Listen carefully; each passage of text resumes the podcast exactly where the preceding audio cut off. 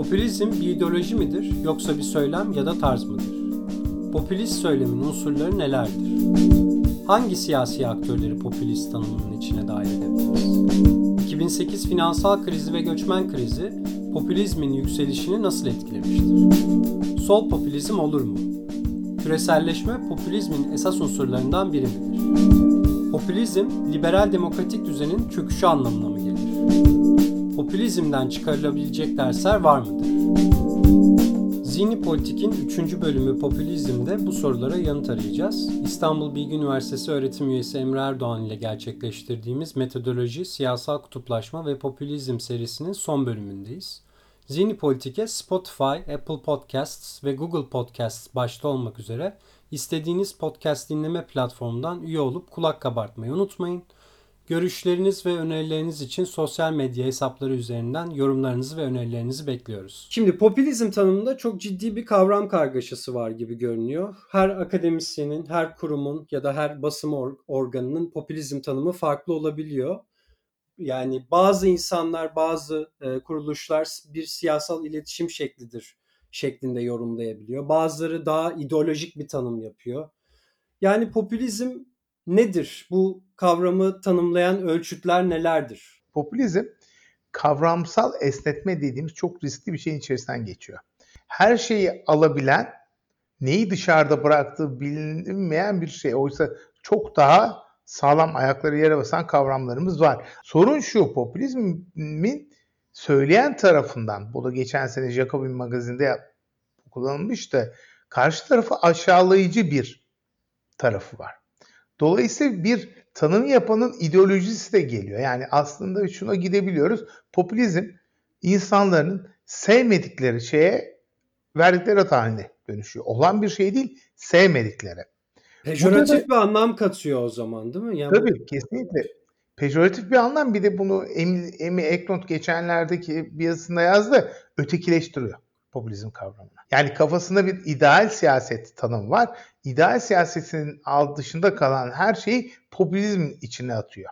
Bu sıkıntılı bir şey. Kavramda böyle inşa etmiyoruz. İkincisi, olaydan kavrama gidiyor. Çeşitli popülist olduğu bilinen ülkeler var. Gidiyor o ülkeleri örnek olarak alıyor ve oradaki bir karakterin özelliğini kategoriye atıyor. O karakterin o özelliği kategoriye atmaya yeterli bilmiyorum. Müller, çok sevilen Müller bunu yapıyor. Popülistler kibar bir davete gelip sarhoş olmuş tipler gibidir diyor. Onun kafasında üç dört tane vaka var. O üç dört tane vakanın çeşitli hareketlerini seçiyor ve diyor ki bunlar böyle davranıyorlar ise bütün popülistler böyle davranırlar. Bu benim sevdiğim bir kavram inşa etme türü değil. Kavram inşa etme türü bir nedensellik, bir mekanizma olur. Şunu dese, popülistler halkın kalbini kazanmak için kaba dil kullanan insanlardır dese, o zaman bir şey konuşmaya başlamış oluruz. Şimdi popülizm konusunda en fazla kabul gören kavram ince merkezli bir ideoloji. Buna ideoloji diyorlar. İnce merkezli demek ne demek? Her türlü kalıfı alabiliyor. Şimdi bunu yapan insan Kesmi de ve sağlam da kullanılıyor. Bunu oturup konuştuk. Şimdi bunun bu kadar merkezde olmasının sebebi acaba doğru bir tanım yapması mı? Yoksa kolay bir tanım yapmış olması mı? Kolay bir tanım yapıyor. Bir antagonizm olacak, bir karşılığı düşmanlık olacak elitle halk arasında. Halkı homojen bir birim olarak görecek vesaire vesaire. Üç tane özelliğini sayıyor. Popülizm budur.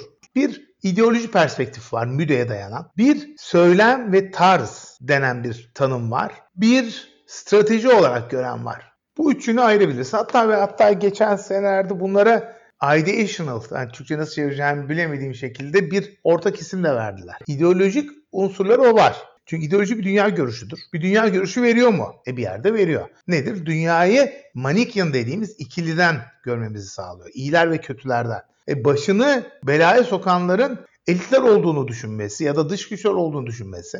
Bu da bir dünya görüşü olabilir. Aşırı şüpheci olması. Sonuçta baktığımızda o zaman neyi tartışmaya başlıyoruz biliyor musun? Popülizmle ilişkili diğer kavramları koymaya başlıyoruz. Ya yani popülizmi değil. Popülizme ne ilişkili? Komplo teorileri popülizmle ilişkili. Komplo teorileri popülizmin asli bir unsuru mu ben bilmiyorum. Anlamı ne? Komplo teorilerini çıkardığım zaman popülizm popülizm olmaktan çıkıyor mu? Popülistlerin komplo teorilerinden istifade ettikleri aşikar. Ama O zaman üçüncü bir faktör var. Popülistler komplo teorilerini kullanıyorlar çünkü komplo teorileri elitleri suçluyor. Popülizmin asli unsurlarından biri. Dış güçleri suçluyor. Komplo teorilerini sevmesi de şaşırtıcı değil. İdeoloji dediğimiz zaman çok fazla mesela milliyetçilikle korelasyonu var popülizmin. Asli unsuru mudur popülizmin?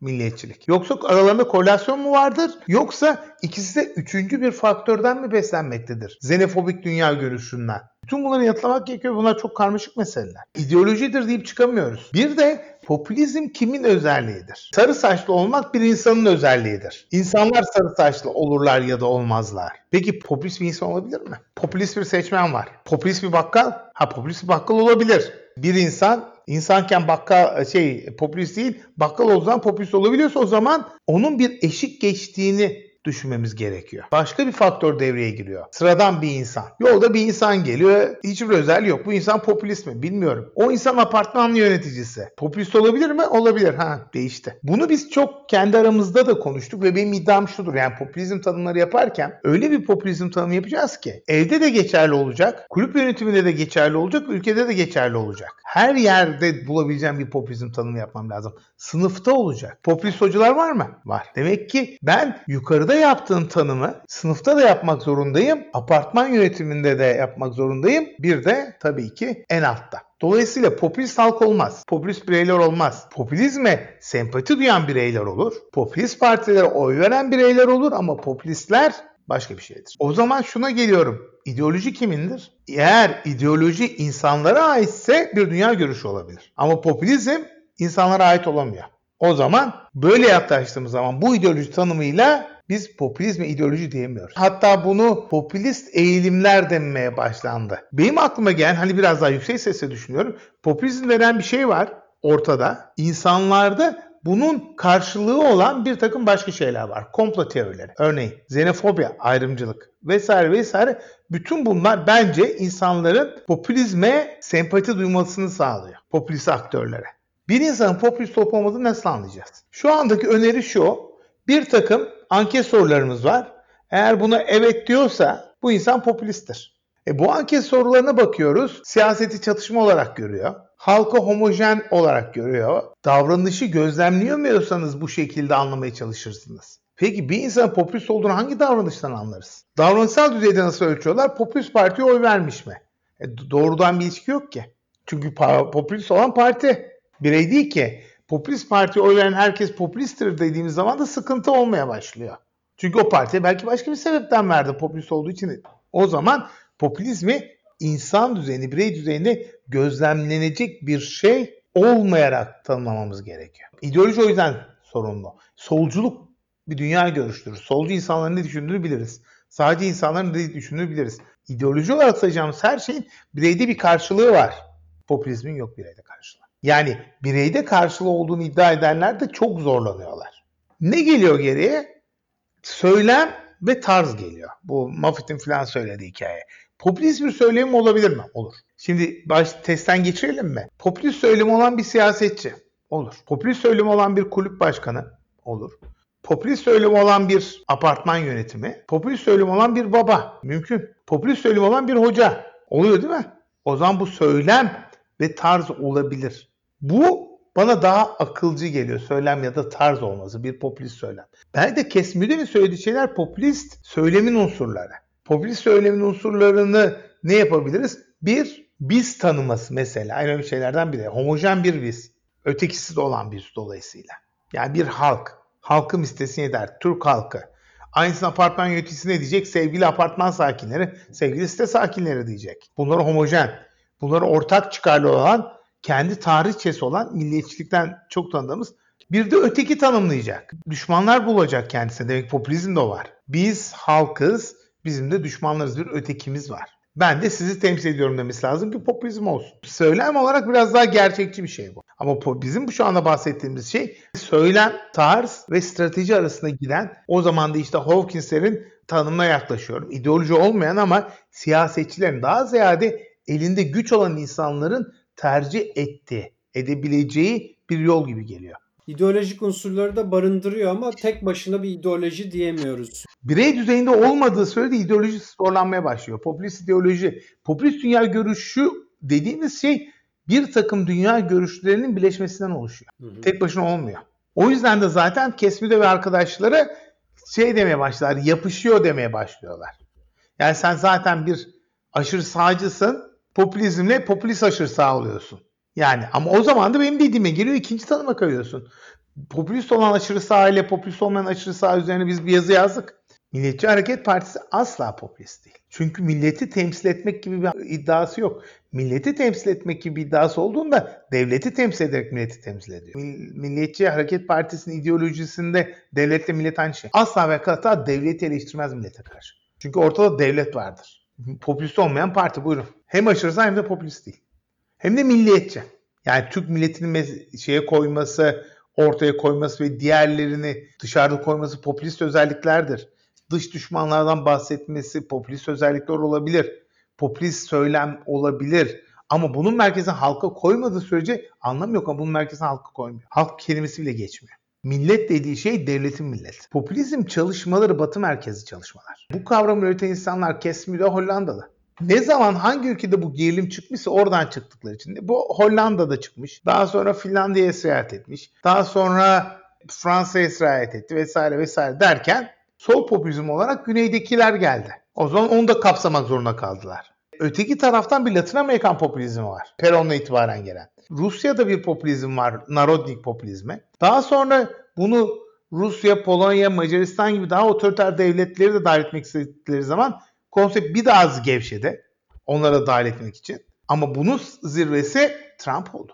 Trump'ın gelmesiyle beraber Amerikalılar popülizmle ilgilenmeye başladılar. Ve o zaman da kavram inanılmaz kaymış oldu. Çünkü onlar Trump'a bakıyorlar.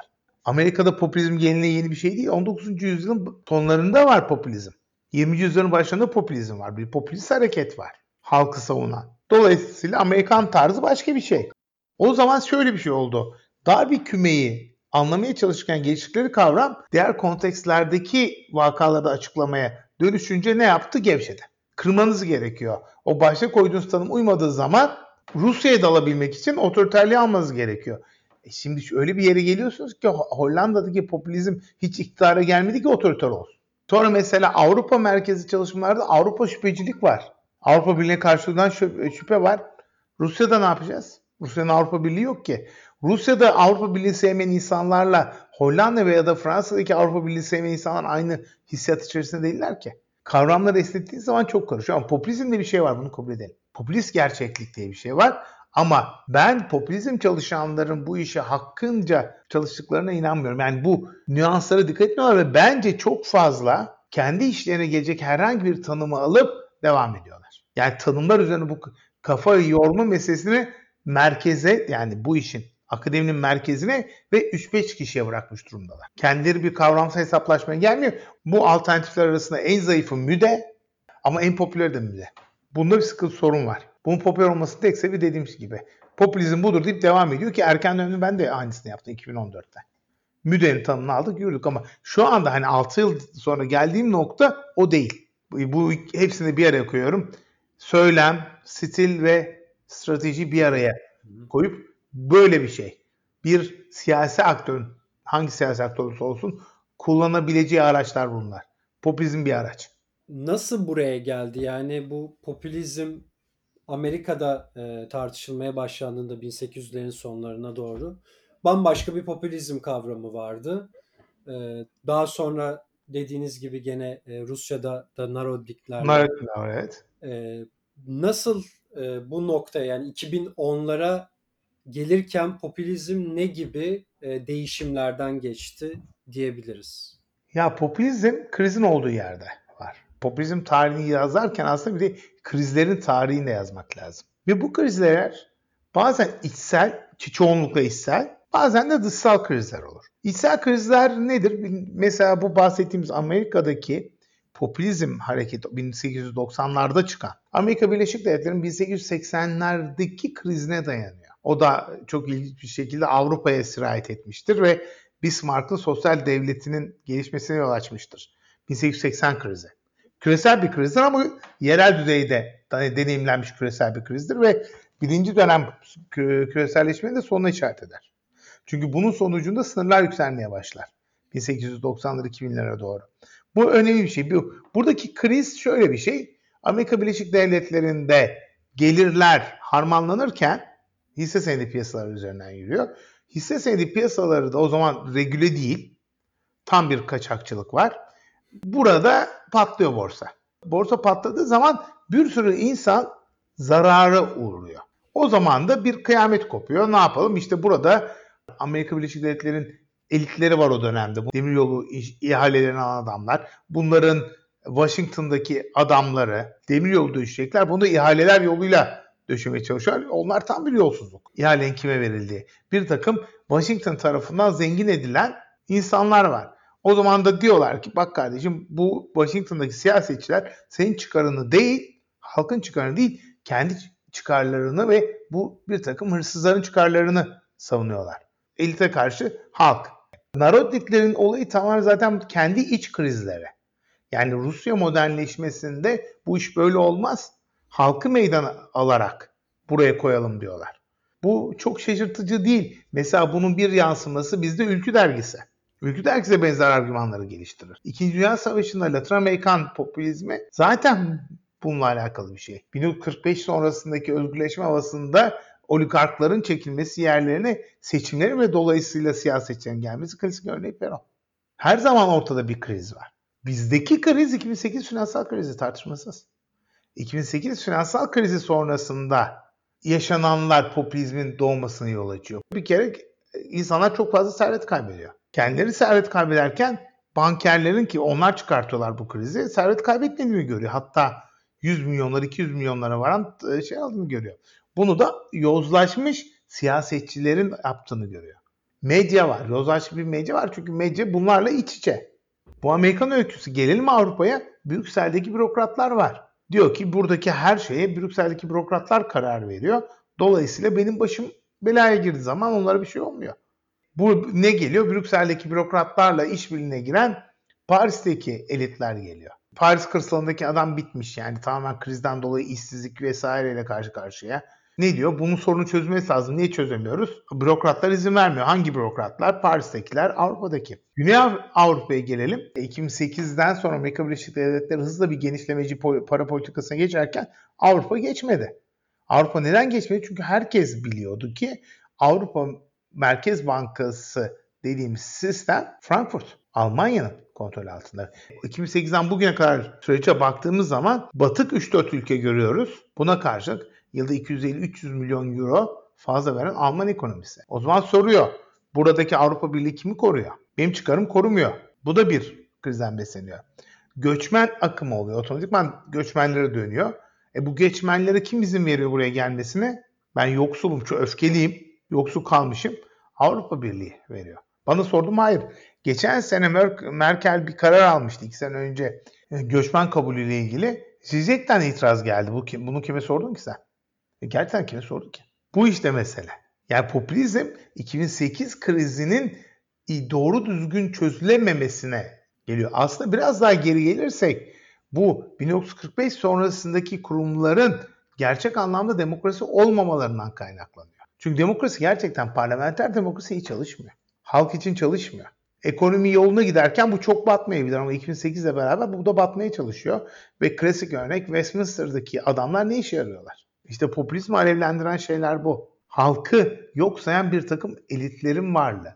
Bize de geldiğimiz zaman, yani Türkiye örneğinde konuştuğumuz zaman, AK Parti iki bin ikide iktidara gelebildiyse bunu ondan önceki on yıla borçlu. Yoksa iki bin doksan dokuzdaki üçlü koalisyon oylarının toplamı yüzde elli üzerinde. Bunu insanlar yok sayıyorlar. Yani M H P, D S P ve ANAP dediğimiz üç tane parti yüzde elli küsürle, elli iki ya da elli dört oyla iktidarda kalıyorlar. iki sene sonra, üç sene sonra bakıyoruz bunların üçün toplamı yüzde onu geçemiyor.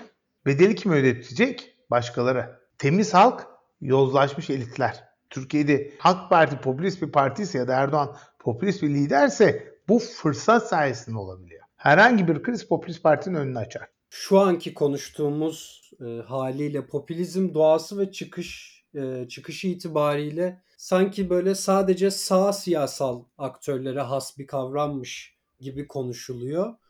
Bu doğru mu? Doğru bir yaklaşım mı? Yoksa sol popülizmde olur mu? Bunu tabii farklı görüşler de var.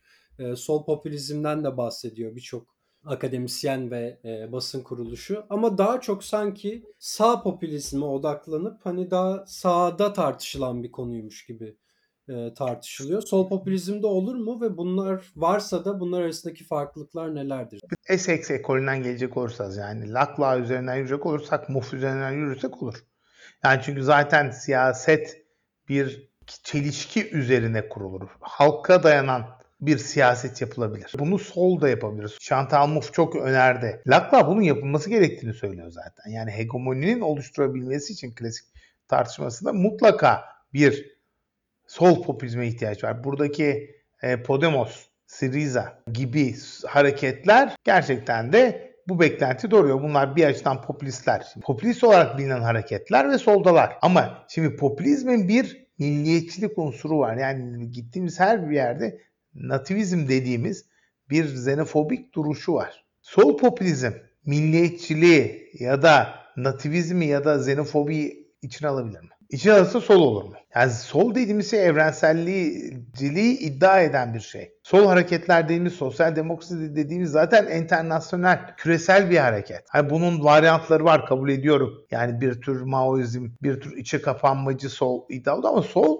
kültürü gereği edip insana odaklanan bir şeydi. İnsanın insana benzediğini söyleyen bir şey. Sol ideoloji. Bunun içine nasıl nativizm sokacaksınız? Nasıl milliyetçilik sokacaksınız? Milliyetçi sol olur mu? Olur. Soktuğunuz zaman ama sol olmaktan çıkıyorsunuz. Sol popülist dediğimiz zaman biz popülizmden nativizm dediğimiz şeyi çıkartıyoruz. Kimlikçiliği çıkartıyoruz. Peki diye yüksek sesle düşünün. Mümkün mü? Mümkün. Çünkü milliyetçilik ara birim. Yani popülizmin en önemli mekanizması biz ve onlar ayrımı yapması. Bunu da siz ulus devletteyken ya da ulus devletin içerisindeyken kolay yapıyorsunuz. Ulus devletteyken sizinle aynı milliyetten olmayanlar, aynı devletten olmayanlar onlar olabilir, ötekiler olabilir. Ulus devletin içinde ise bir etnik olarak birileri güç, güçlüyse, etnik olarak mesela Türkiye'de Türkler. Böyle bir şey yapabilirsiniz. Türk olmayanlara karşı konumlandırabilirsiniz biz ve onlar ayrımına. Ama siz bunu yapmayacaksınız sol olduğunuz için. O zaman yine siz yine biz ve onlar ayrımı yapabilirsiniz. Bir bizlik oluşturabilirsiniz milliyetçi olmayan ama ayrımcı olan. Çünkü popülizmin ayrımcı olması gerekiyor. Bunun kolayı ne? Açıkçası elitleri düşman göstermek. Bunlar küreselleşmeci elitler olabilir, halkına yabancılaşmış olan. Etnisitten kaçtığınızı varsayıyorum. Etnik bir ayrımcılık yapmayacaksınız solcu olduğunuz için. Bu yapılabilir. Kendinizi homojen olarak görür müsünüz? Görürsünüz. Diğerlerinden daha üste konumlandırabilir misiniz? Konumlandırırsınız. Hep sizin çoğunluğu, esas halkın siz olduğunuzu iddia edersiniz. Ve siz esas halkın çıkarlarını savunduğunuzu iddia edersiniz. Ve bunu solcu olarak yaparsınız. Küreselleşme nereye oturur bu e, popülizm tartışmasında? Çok fazla siyasetçiler özellikle bu e, söylem düzeyinde e, kullanıyorlar. Özellikle mesela e, bu Trump'ın e, baş stratejisti Steve Bannon'ın söylemlerine baktığınızda hep bir küreselleşme mevzusu ve küreselleşme karşıtlığı, küreselleşmeci elitlere karşıtlık gibi e, kavramlar ve şeyler e, dolaşıyor. E, yani nasıl bir yere oturuyor küreselleşme? Bu şey, küreselleşme te- temel motiflerden biri olarak görülüyor. Bu daha çok Inglehart'la Norris'in geçenlerde yayınladıkları makalede savundukları. Yaşadığımız bütün bu dönüşümler, yani küreselleşme dediğimiz şey bir tür ilerici, kozmopolitan, dünya zevklerine haiz bir kazanan sınıf ile kaybeden bir sınıf yarattı. Amerika Birleşik Devletleri'nde Trump'ı iktidara getiren şey bu kaybeden sınıfın öfkesi olduğunu söylüyorlar. Ve bunun dünyada olduğunu söylüyorlar. Onların çok basit bir mekanizması vardır. Bunlardan biri ekonomik krizdir. Ekonomik kriz yüzünden insanlar kaybederler ki burada da sorumluluğu Washington'daki bankerlere vermek mümkündür, niye olmasın. Göçmen tehditle karşı karşıya kalırlar.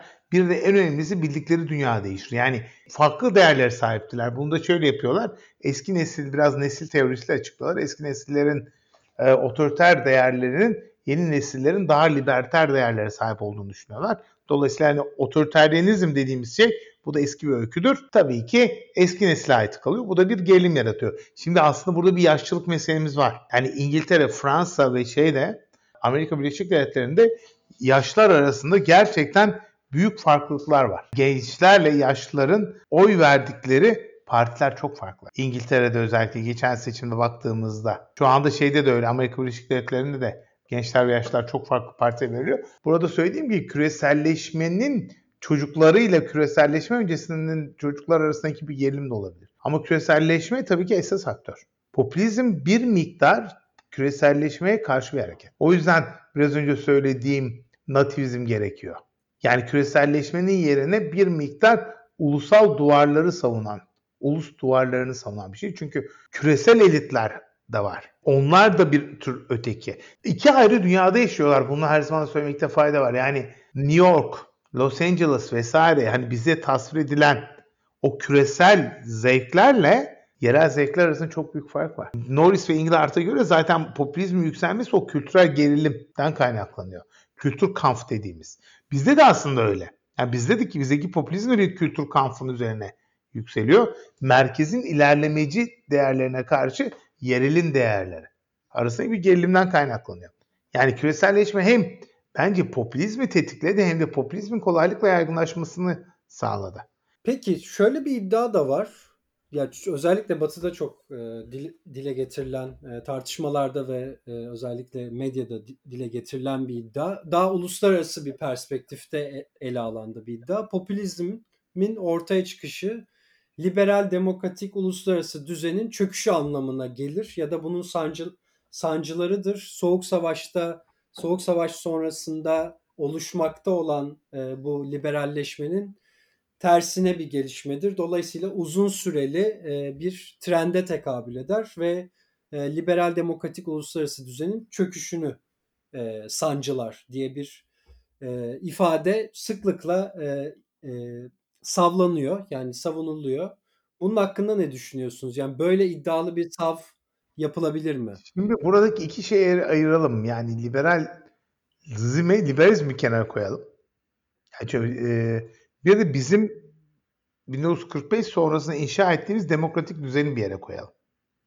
Şimdi liberal demokratik derken aslında biz bunu kastediyoruz. bin dokuz yüz kırk beşten sonra inşa ettiğimiz parlamenter sistemden bahsediyoruz. Westminster modelinden bahsediyoruz. Kuvvetli başbakan, parlamento, halkın iradesinin parlamento yoluyla tezahür etmesi, partilerin halka hesap vermeleri, seçimler seçim ama olayın daha çok elit düzeyde gerçekleşmesi. Şimdi bunun ideal modeli Westminster'dır. Bunların ayrışmalar olur. Nasıl ayrışmalar olur? Hani Avrupa üzerinde konuşalım. Bunun bir korporatist modeli de vardır. Meclis vardır. Meclisin yanında sosyal işbirlikleri, sosyal ortaklıklar dediğimiz kurumlar da vardır. Nerede? Avusturya'da vardır, Almanya'da vardır, İsveç'te vardır. Burada işveren ve işçi kurumları bir arada siyasilerle beraber karar verirler. Çok uzun süre, elli yıl kadar. Biraz daha deforme edilmiş versiyonu Fransa'da vardır. Fransa'da başkanlık sistemi olduğu için garip bir sistem. Hem parlamento hem başkan var. Fransız sistemin merkeze alacak halimiz yok. Yani zaten beşinci Cumhuriyet'in kurulması bin dokuz yüz elli sekiz sürekli arz eden bir sistem değil. Onun haricinde farkındaysak hemen hemen bütün ülkeler bu Westminster modelini benimsediler.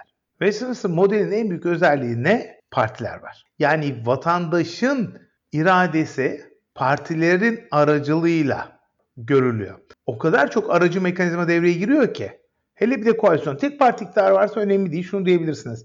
yüzde elli biri alanın iradesi yansıyor politikalara. Yani net bir şekilde çoğunluk partisi gidiyor, seçimi kazanıyor, başbakanı seçiyor. Çünkü Westminster sisteminin en önemli özelliklerinden biri başbakanın meclis içinden gelmesi. Bundan taviz veren Westminster modülü yok. Milletvekillerini de oluşturuyor, Bakanlar Kurulu'nu da oluşturuyor. Bakanlar Kurulu da büyük oranda meclisin içinden çıkar. Kabineyi oluşturuyor. Bunları ülkeyi yönetiyorlar. Neye dayanarak? Parlamentodaki çoğunluklarına dayanarak. Parlamentodaki çoğunluğun onayladığı her şey halkın iradesi olarak kabul ediliyor. Şimdi bu ideal model. Şimdi bunu yaparken Westminster'ın bir özelliği de var. Hani dar bölgeli seçilen bir parlamentodan bahsediyoruz. Dar bölge ne demek? Her bölge bir tane milletvekili seçiyor. Şimdi o milletvekili kendi vatandaşlarına, bölgesine karşı sorumlu. Gidiyor parlamentoda onların çıkarını savunuyor diye de bir ideal model var. kayda değer bir halkın iradesi yansmıyor. X bölgesi, orada bir adam yüzde otuz iki ile, çünkü en fazla oy alan kazanır, tek turludur İngiliz sistemi, seçiliyor ve parlamentoya gidiyor. yüzde altmış sekiz ne oldu diğerleri?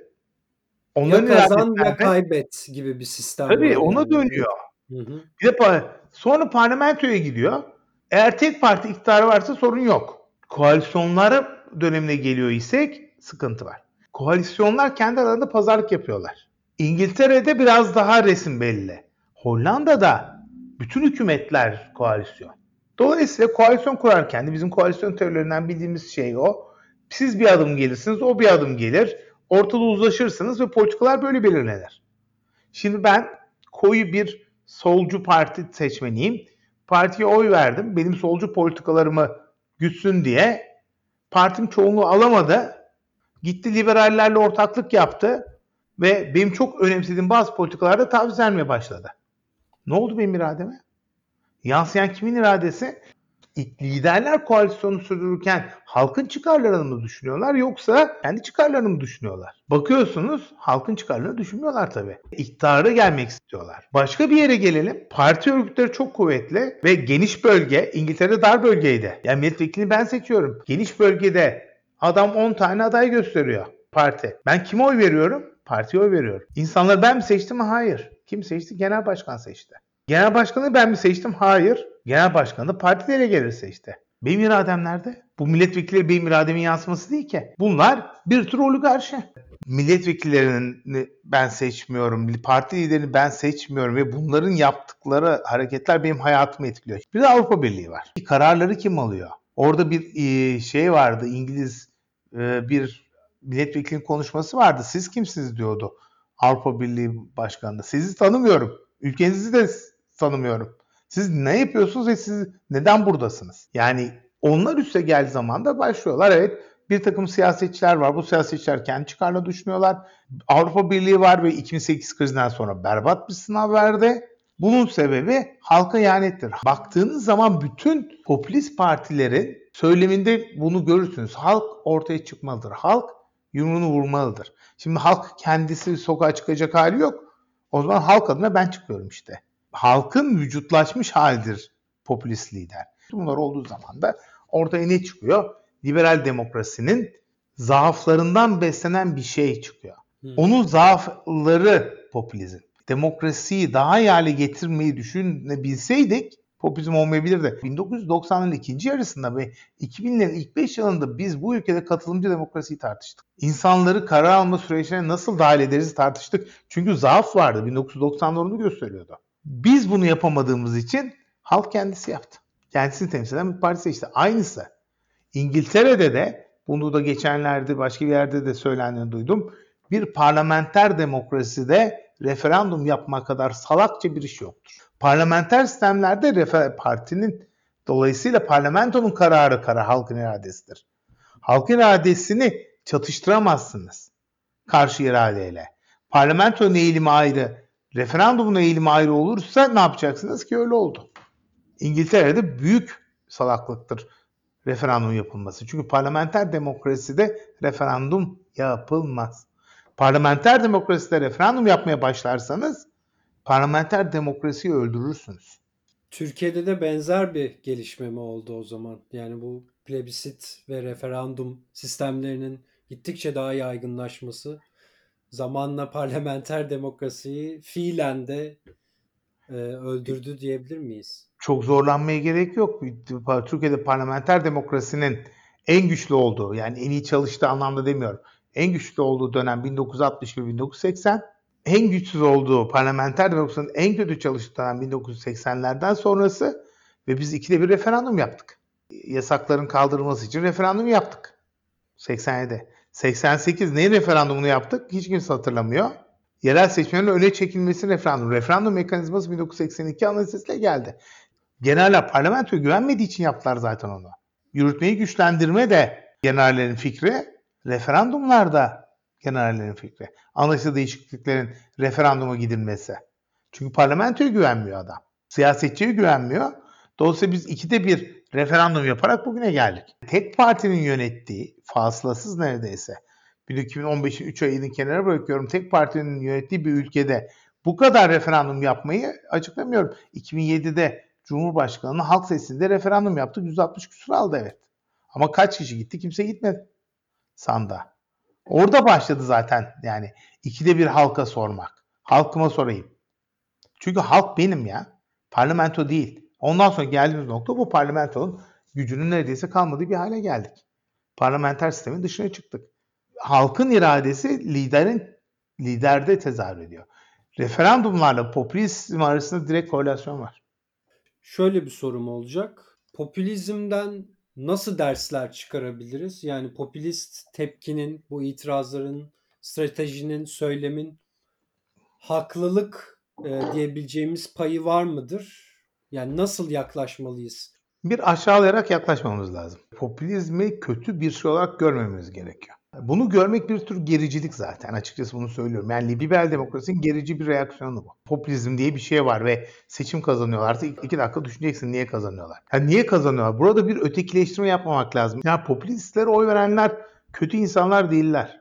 Halk deyip geçmeyeceksin. Bu her zaman vardır. Yani on dokuzuncu yüzyılın sonunda, yirminci yüzyılın başında çok ciddi bir elitist yaklaşım vardır. Gustave Le Bon'un halk dediğiniz şey çapulcu sürüsüdür.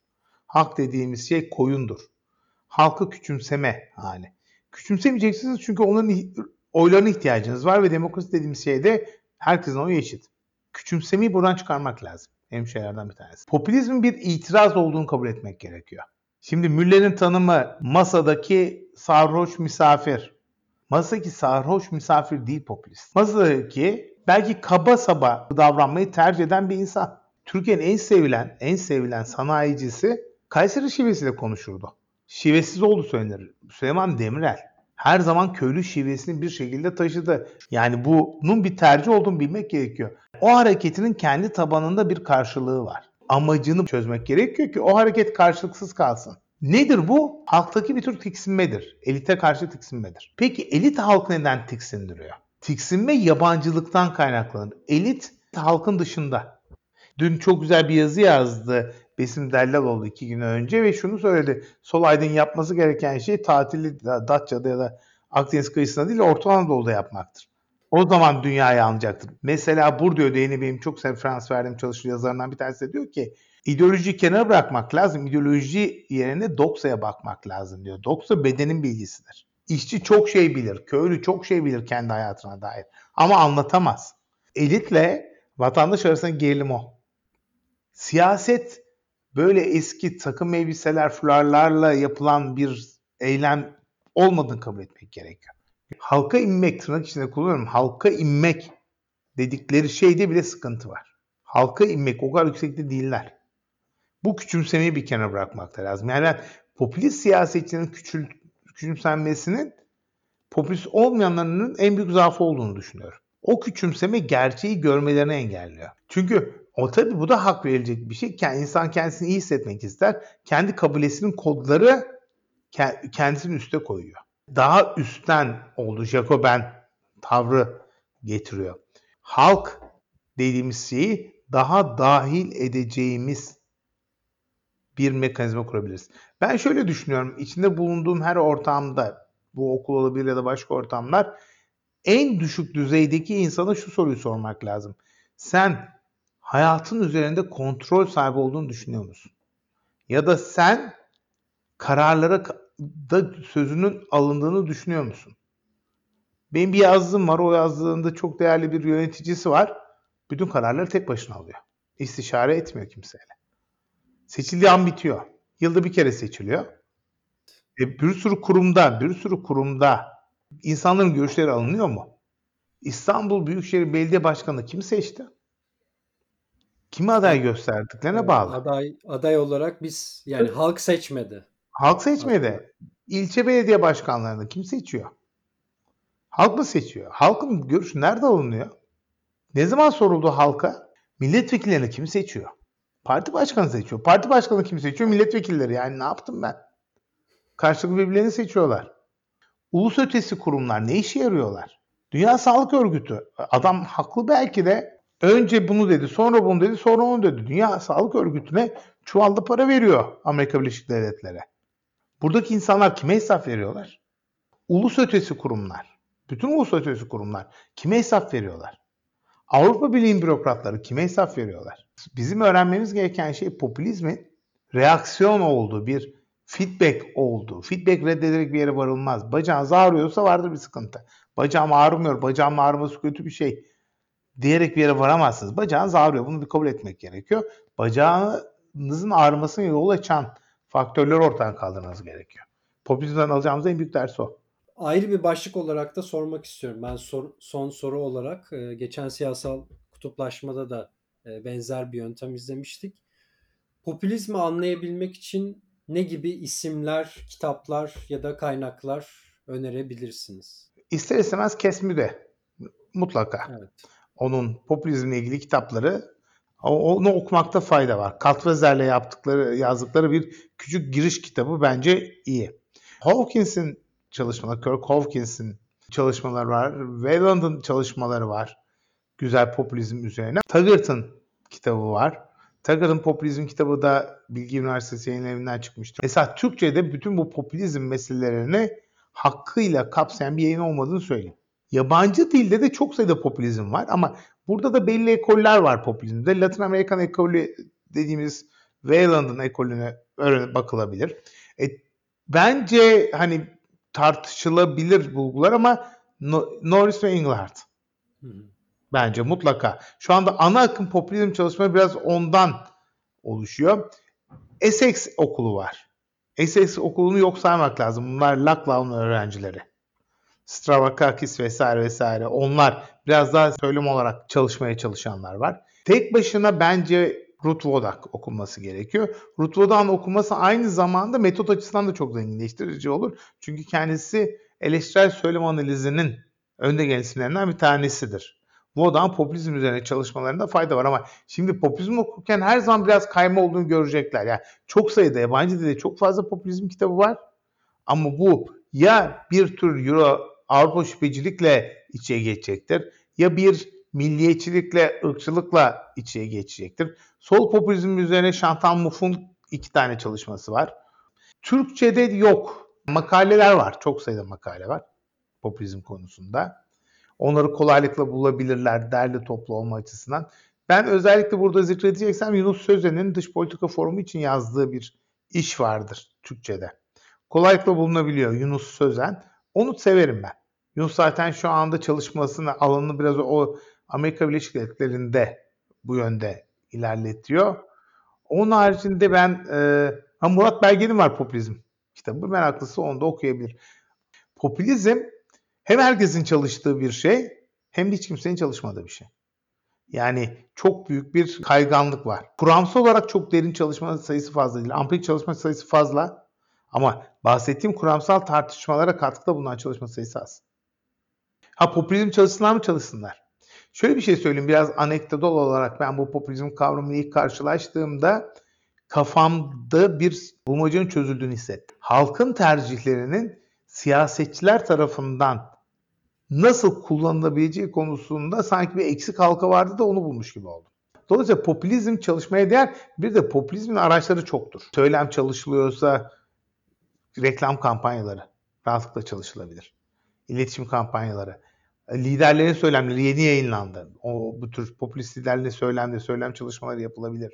Parti manifestoları yapılabilir. Yani bir sürü bir sürü iş var. Popülizm araçsal olarak çok zengin bir alandır.